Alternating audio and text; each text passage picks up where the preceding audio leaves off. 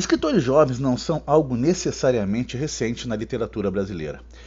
Na atualidade, contudo, a escrita desses autores, precocemente conscientes, tem causado mesmo algum espanto à crítica.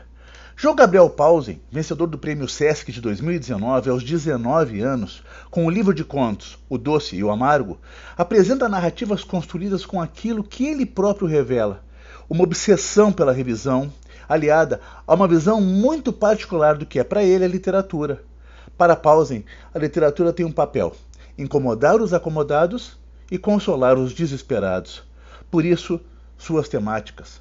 Pausen escreve sobre questões universais, sobre coisas que surgem a todo momento como aflições permanentes. A visita de um demônio no íntimo de um sonho, o assassinato a quem se deve amar, o não ter para onde ir após uma perda, o amor, o abandono.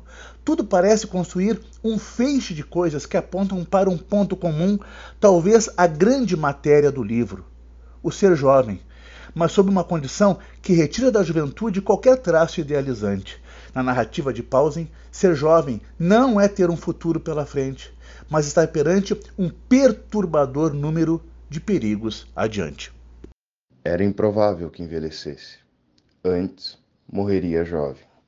Os perigos eram muitos: facas, armas, guerras, vírus, bactérias, carros, motos, trens, aviões, pedras, buracos, árvores, raios, animais, furacões, vulcões, asteroides, cerol, drogas, agrotóxicos, tumores, arritmias, coágulos, rios, mares, ondas, gorduras, radicais livres, hormônios, aquecimento global, conservadores, liberais, comunistas, anarquistas, religiosos, facções, milícias, roubo, gasolina, fogo, vermes, radiação, toxinas, ventiladores, construções, escadas, varandas, cacos de vidro, skates, bicicletas, deslizamentos, tanta coisa.